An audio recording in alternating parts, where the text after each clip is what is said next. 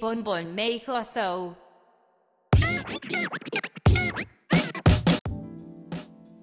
よろしくお願いします。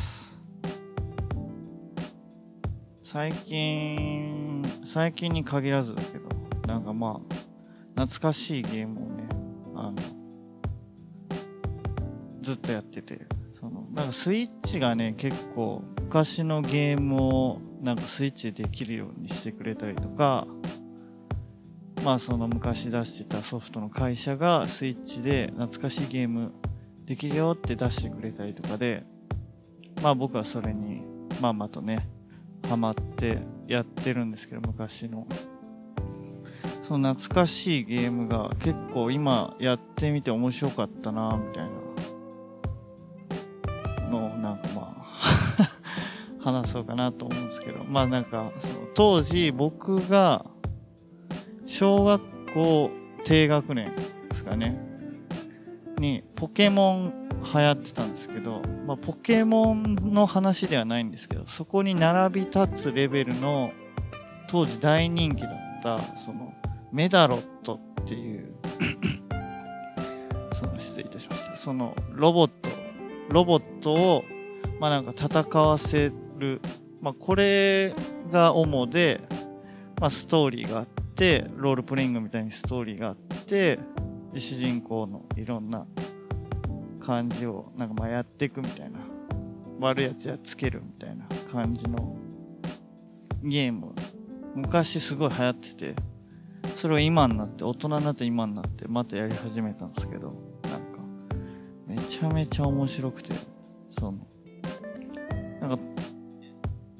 そのソフトは昔やってたゲームがほとんど収録されてるんですよ。僕がやってた時代の。 one、two、そうシリーズものなんですけど、 one、two、three、four、five、で、なんかこうゲームボーイアドバンスになって、またなんかちょろちょろってやってるんですけど、その僕、 one、two、three、four すごいやってて、今、ワンやっとクリアしたぐらいなんですけど、その、メダロットって、メダロットわかんない人に説明すると、その、まあ、ロボットなんですけど、まあ、ティンペットっていう、その、なんか人間でいうその骨に、なんかこのメダル、まあ、メダロットの多分名前の由来のメダル、これが主なんですけど、メダルっていう人工知能が備わったそのメダルを装着して、またこのメダルっていうのがすごい謎で、その1の時点ではなんかこう宇宙から飛来した別生命体なんじゃないかみたいな。そのまだ全然解明されてない黎明期みたいな時代のやつで、まあそのメダル、別生命体のなんかまあ人工知能が備わった。メダルをまあ装着して、で、その骨に、まあ肉体がね、人間でも必要だと思うんですけど、その肉体が、まあ主に頭、右、左、脚部みたいな感じで4つの箇所に分かれてるんですけど、それにそれぞれのパーツをつけて、組み合わせて戦わせたりとかするゲームなんですけど、まあなんか、一応そのメダロットを作ってるそのゲームの体では、まペットみたいな。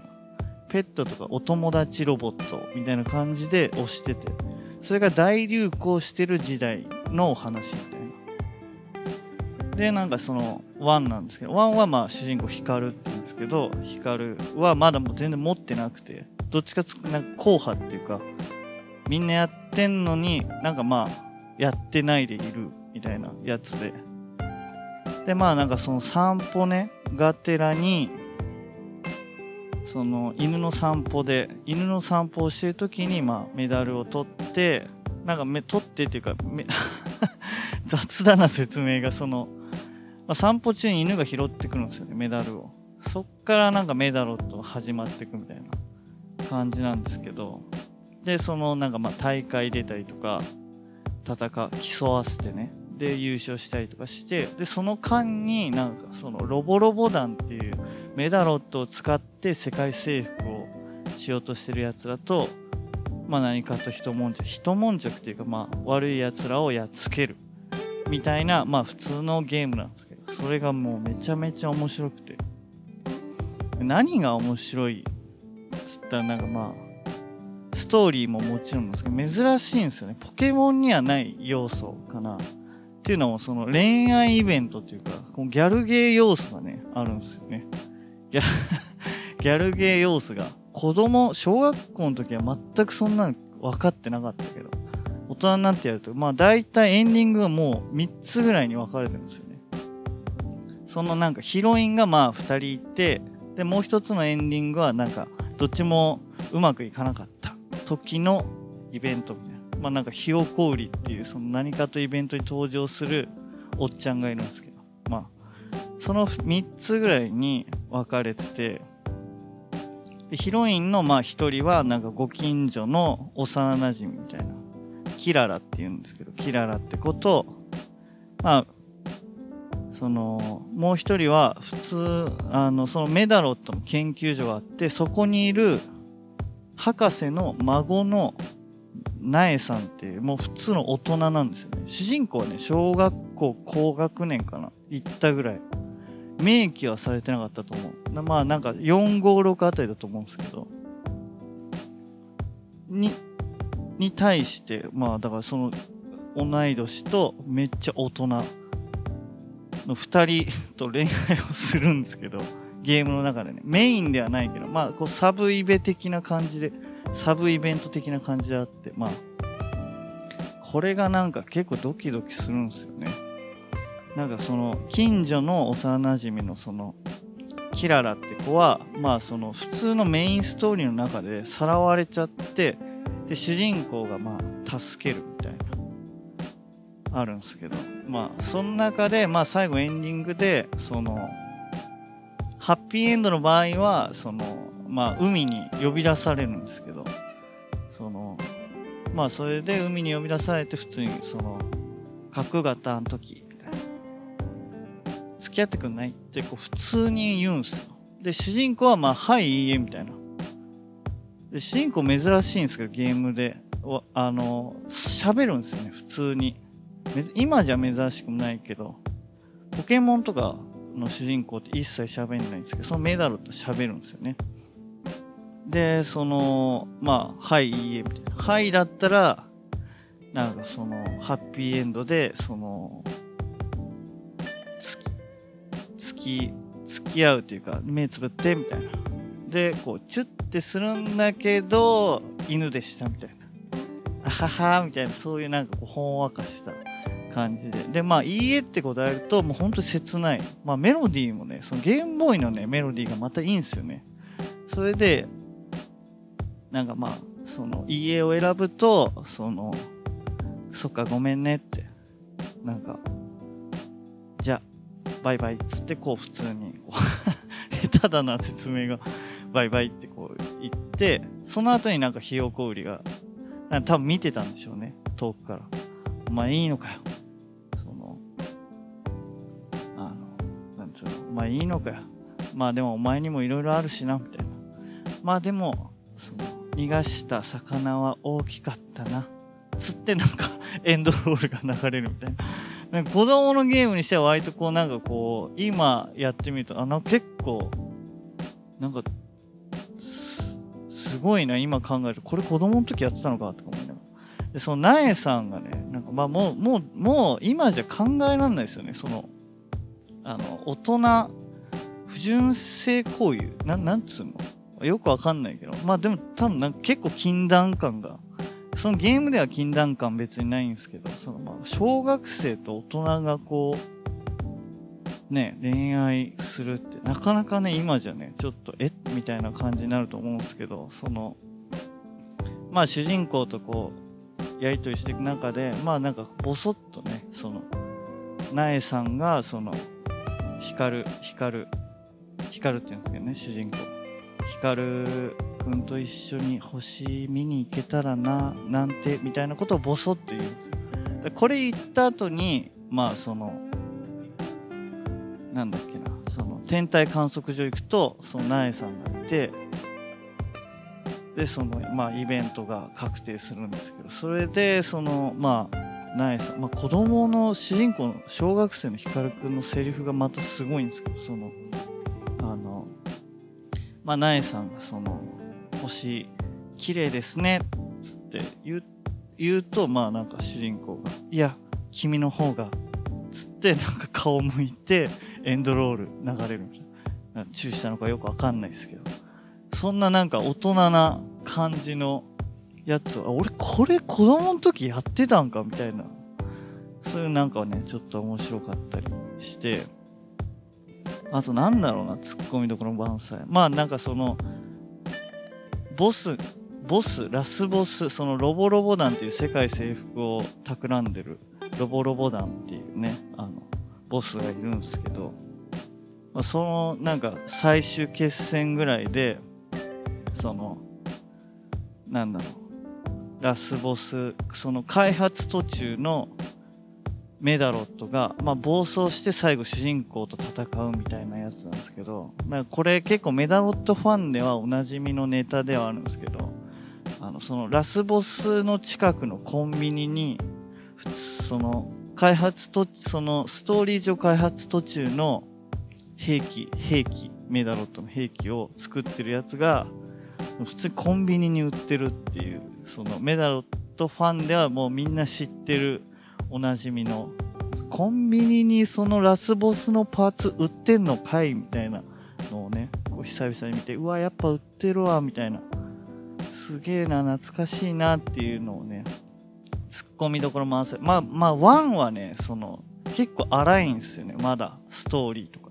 2からそのゲームボーイカラーになってそのなんつうの話の作りがちゃんともっとしっかりして結構内容も濃いやつになってるんですよね。そのメダロットね今1終わって2やってると思うんですけどめちゃめちゃ面白いんでおすすめなんでぜひ皆さんやんないよなやってほしいなと思います。めっちゃなめっちゃ長く喋っちゃった。失礼。ということでじゃあ始めたいと思います。原田と押野。はい、ということで、原田と押野始まりました。この番組は原田と押野が毎週トークテーマに沿って雑談するトークラジオです。ということで、まあ、あの、聞いてる方はね、ご存、多分気づいてると思うんですけど、今日は原田お休みです。これ30分いけんのかな？まあ、いけるとこまで行ってね、切ってね、あと最悪ミスったら、なんかこう、原田が足してくれるんじゃないかなと思うんですけど 行ってみたいと思います。ちょっと待って飲み物飲みます。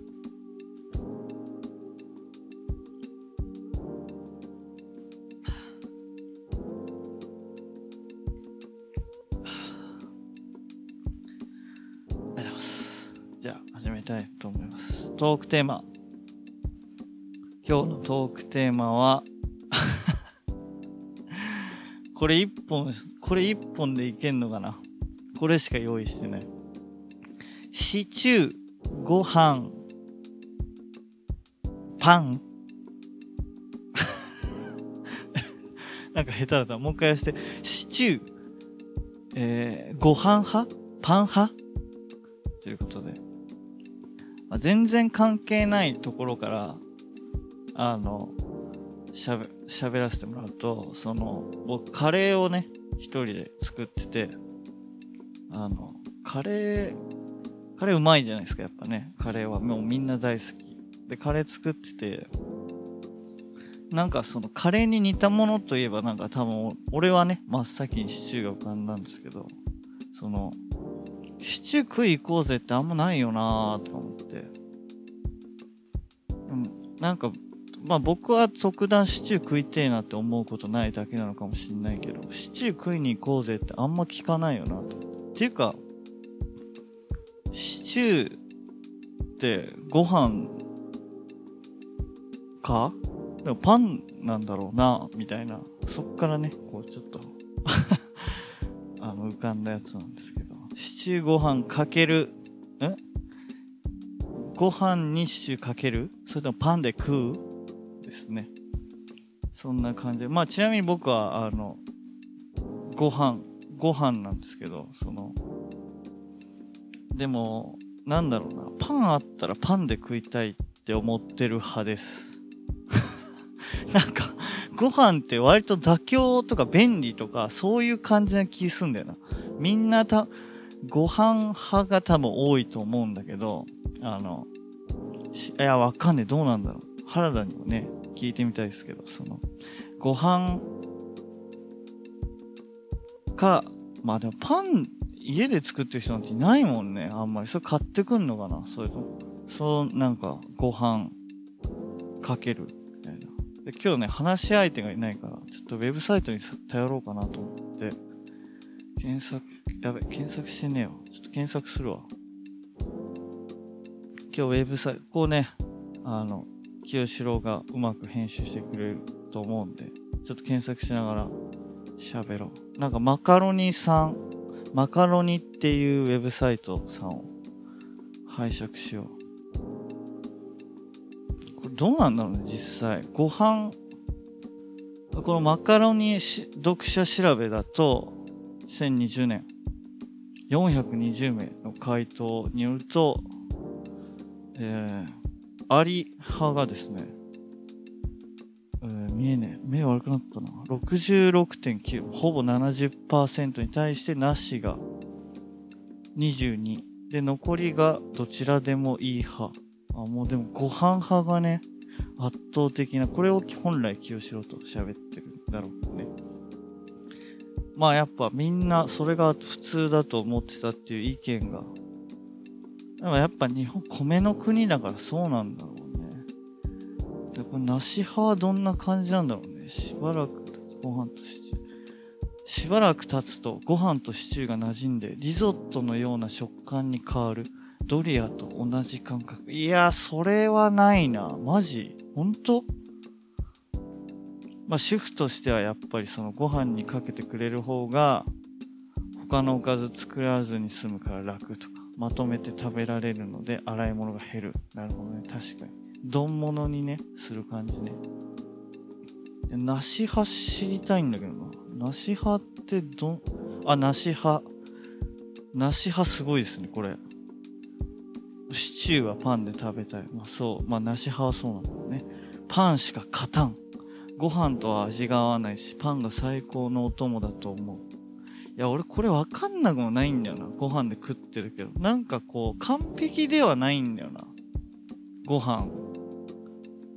なんか、その、パンの方が絶対うまい気がする、やっぱ。ちなみにこうね、聞いてる人は何入れてんでしょうね。俺んちなんだっけな。えーまあ、人参とか、キノコとか、じゃがいもも入ってたかな。鶏肉だった気がする。カレーはね、牛肉とか多いけど、まあ鶏肉もあるか。あとなんだろうね。なんか緑色入ってた気がするけど、白菜かな？入っキャベツかな？ロールキャベツっぽくなるキャベツ。どうなんだろう？なんか入ってた気がする。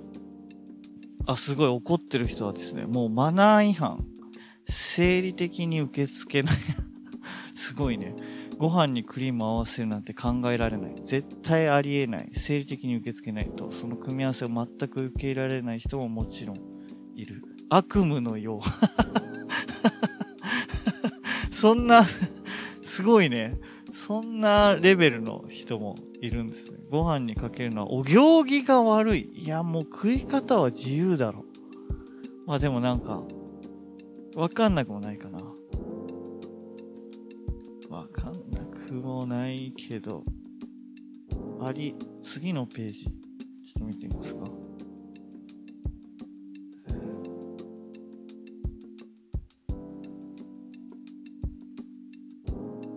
あ、電池ねえわ。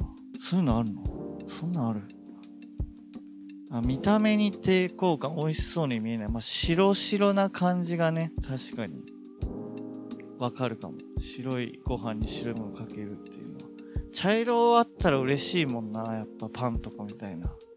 あ、ブロッコリーもあったね。なんか。あったあった。ブロッコリー入れる過程はなんかいいね。俺も入れたい。やっぱアリ派は一度でいいから貯めてみてってもう強く押してますね。個人の自由なので気にならない。はまあまあね。騙されたと思って食ってしまう。でもなんか最近はね、なんかご飯かけ用のルーみたいなのがあるっていうの俺なんかスーパーで見てびっくりした記憶がある確か。なんかあるよ。そういうご飯に合うように作られて。でもやっぱなんかそんぐらいしないとやっぱ基本的にパンなんじゃないかな。ご飯にかけない場合の献立が気になる。確かにね、パンと、何ですかね、サラダとか。あ、サラダ。なるほどね。こう。でもまあ、すごいサイトのまとめはありでもなしでもお互いの食べ方を尊重間違いない。確かに。なんか、え、お前、ご飯かけんの？うわ、ないわとかちょっと言われたくないよね。ショックだもんね。いや、今までこれでやってきたのに、あ、ち、俺って違うんだ、みたいな、その感じね。あ、マカロニさん、ありがとうございます。ウェブサイトね。なるほどね。シチューでね、あ、ちょっとイヤホン、ジって言っちゃった。ごめんなさい。シチュー、なんかまあ、食わなくない？皆さん、どうすか？